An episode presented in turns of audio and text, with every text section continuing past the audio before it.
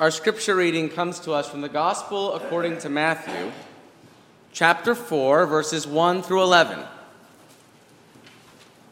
Then, Jesus was led up by the Spirit into the wilderness, into the woods, to be tempted by the devil. He fasted 40 days and 40 nights, and afterwards he was famished. The tempter came to him and said, If you are the Son of God, command these stones to become loaves of bread. But he answered, It is written, One does not live by bread alone, but by every word that comes from the mouth of God. Then the devil took him to the holy city and placed him on the pinnacle of the temple, saying to him, If you are the Son of God, throw yourself down, for it is written, He will command His angels concerning you, and on their hands they will bear you up, so that you will not dash your foot against a stone. Jesus said to him, Again it is written, Do not put the Lord your God to the test. Again the devil took him to a very high mountain and showed him all the kingdoms of the world and their splendor. And he said to him, All these I will give to you if you fall down and worship me. Jesus said to him, Away with you, Satan, for it is written, Worship the Lord your God and serve him only. Then the devil left him, and suddenly the angels came and waited on him. This is the word of God.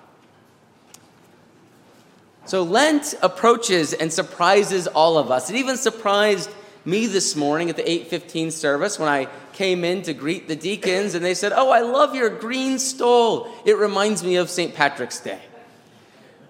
Remembering suddenly that it's Lent and I ought to be wearing purple, I went running back to my office just in time to grab the correct Lenten stole and return. This season surprises all of us with its complexity and its demands for spiritual thought and insight. And so today, for our sermon, I'm going to ask you to join me by starting in prayer. Will you pray with me? God, be with us for this journey into the woods. I pray this morning that the meditations of our hearts and the words that I share will be true, honest, and good in your hearing, our God who leads us through the woods and wildernesses of our own hearts. Amen. Once upon a time, in a far off kingdom, there lay a small village at the edge of the woods. Into the woods without delay, be careful not to lose the way. Into the woods, who knows what may be lurking on the journey. Into the woods to get the thing that makes it worth the journeying. Into the woods. These poetic words come to us from the prologue of the play Into the Woods, which is a musical that combines many of the stories from the historic Brothers Grimm fairy tales, Disney, and other stories of antiquity into one epic tale that is equally complicated in plot and theme. In the end, this story of fairy tales inverts the traditional meaning or understanding of good and bad in simplistic terms in most of these fairy tales and makes us see them in a new light, sort of like the musical Wicked does. If you've seen Wicked, it takes the characters you know and kind of gives you more context to the story to understand what's going on. It shows that the way we superficially read these classic stories is often a little too easy.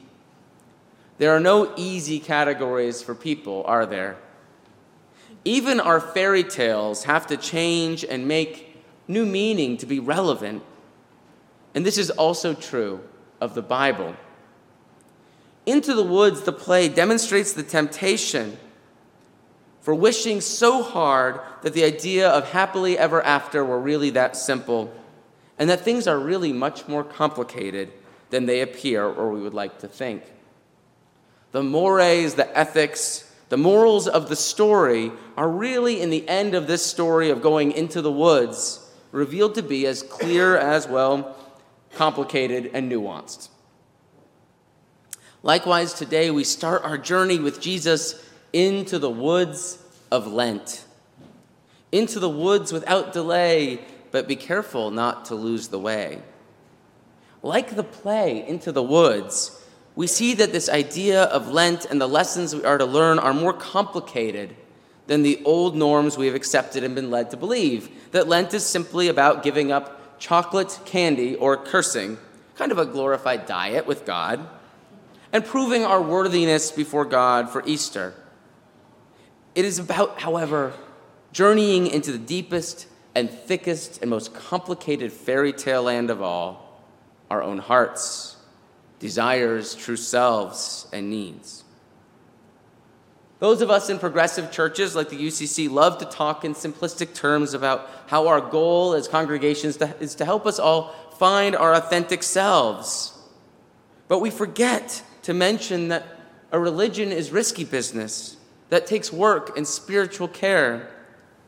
Just because our spirituality in the UCC is inclusive and welcoming doesn't mean that it shouldn't still be work, that it should always be easy and superficial. There are more villains and heroes within each of us than in all of the fairy tales ever written down. So, Lent is about confessing a deeper truth about life and living, not to each other or even to God. It is, in my view, after studying today's scripture, about being honest with ourselves, about our own inner woods, needs, and growing edges for the year to come.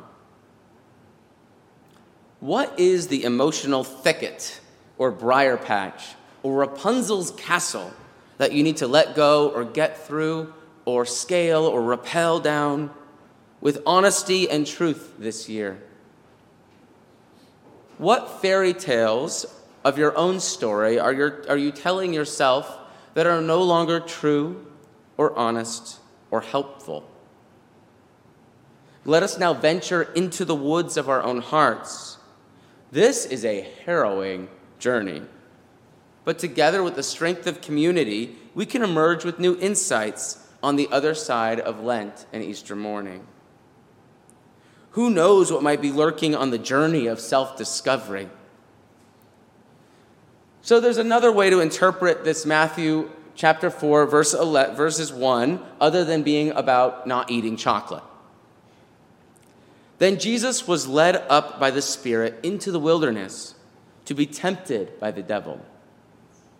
If we look at the actual Greek of this Gospel of Matthew passage, the same version can be interpreted as reading Then Jesus was sent forth by the Holy Spirit, by God, into the woods, into the wilderness, into the solitude, into the loneliness, sent forth by God into the uninhabited, desolate, and forlorn places of his own soul to prove himself, to be examined and to be tested by the adversary alone.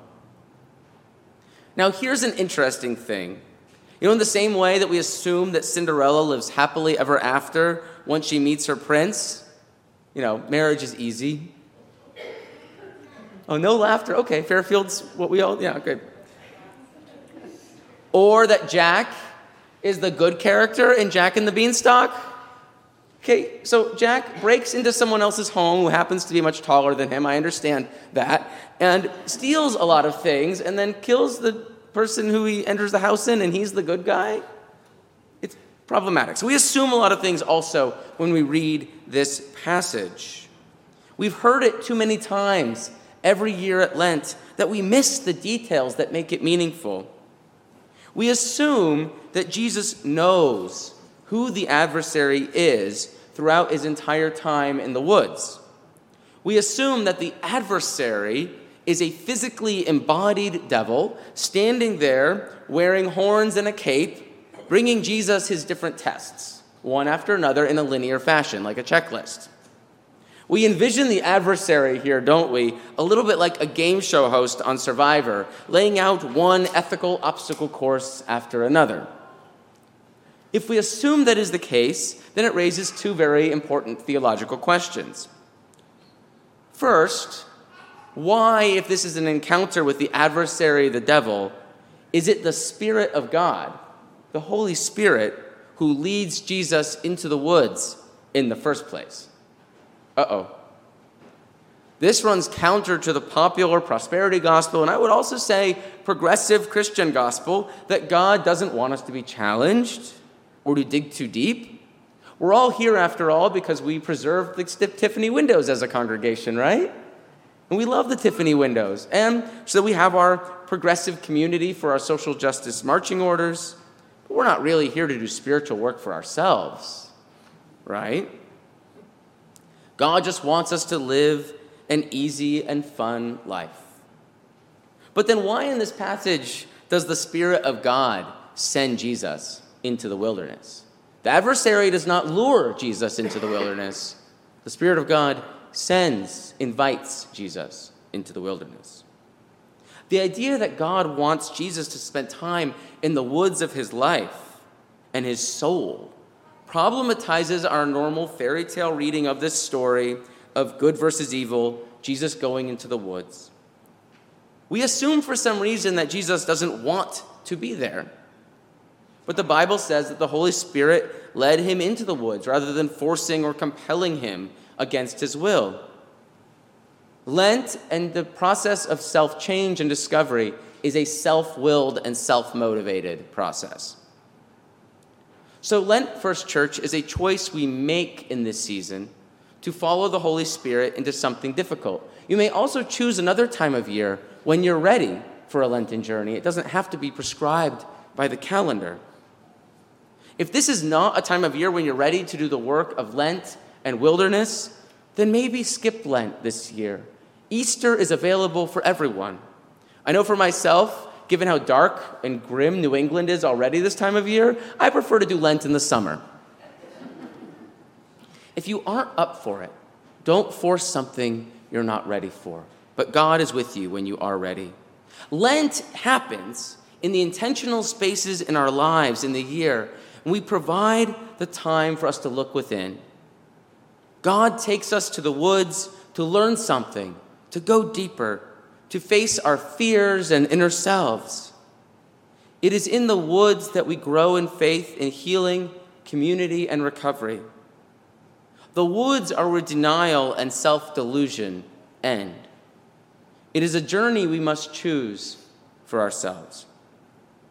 Now, the second problem, and I love reading the text and finding problems with our easy reading of it, is why does it take Jesus nine verses or a month and a half of being tempted and wandering around in the wilderness before we reach verses 10 and 11 when Jesus said to him, Away with you, Satan, for it is written, Worship the Lord your God and serve him only.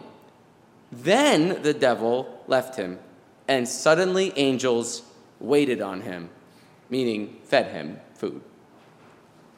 It takes nine verses and well over a month for Jesus to name the adversary by name and to send these tests away. Who likes being tested? Yeah? Why would it take Jesus so long to send the adversary, Satan, away, or to even name the adversary? The answer to this can only be found within the woods of our own hearts. The adversary is safe and easy, as popularly depicted with a cape and horns and all these clear markers of being the enemy. That which over, we must overcome is easy to send away and banish or ignore when we think it is something external to ourselves. We externalize it. But more often than not, the temptation to give up on our dreams, to be selfish, to seek power and glory over wholeness, to hoard, to postpone becoming authentically who we are, to give in to the powers of loneliness, come from the inner woods, to quit to stop hoping. Those temptations, friends, I got to tell you, don't come from a devil in a red cape. That simply is a fairy tale we tell to keep our egos safe. Second, the temptation from within most often is only faced by journeying and facing the true parts of ourselves that we want to change and emerging in confidence. It takes time for Jesus to face the inner enemy. We are all our own worst enemies sometimes, aren't we? And devils. We are also often our own worst critics, our worst adversaries.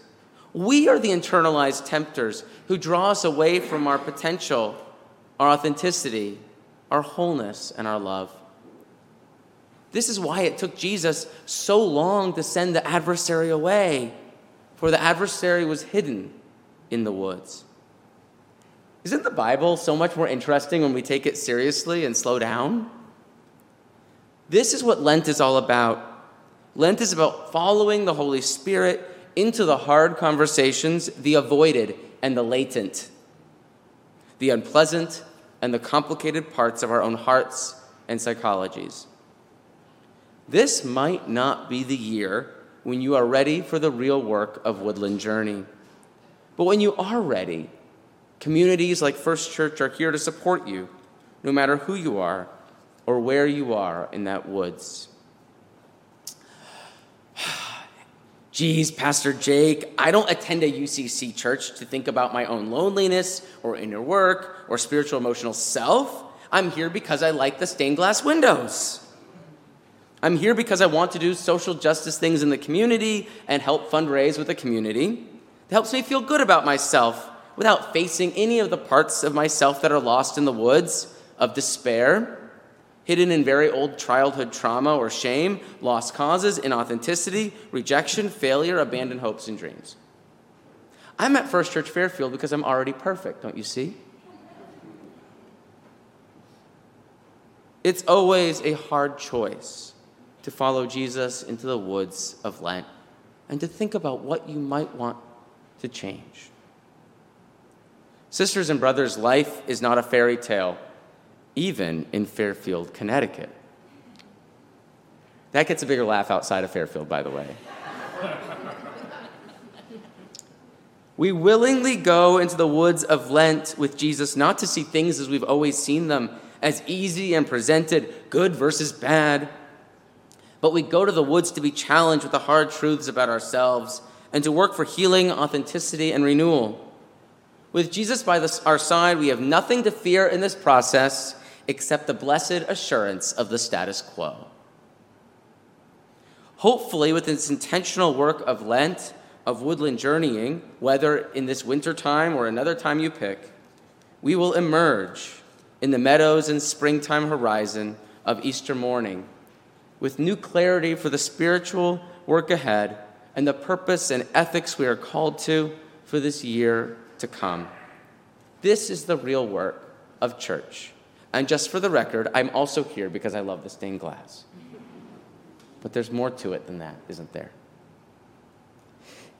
Into the woods to get the thing that makes it worth the journeying. The way is clear, the light is good.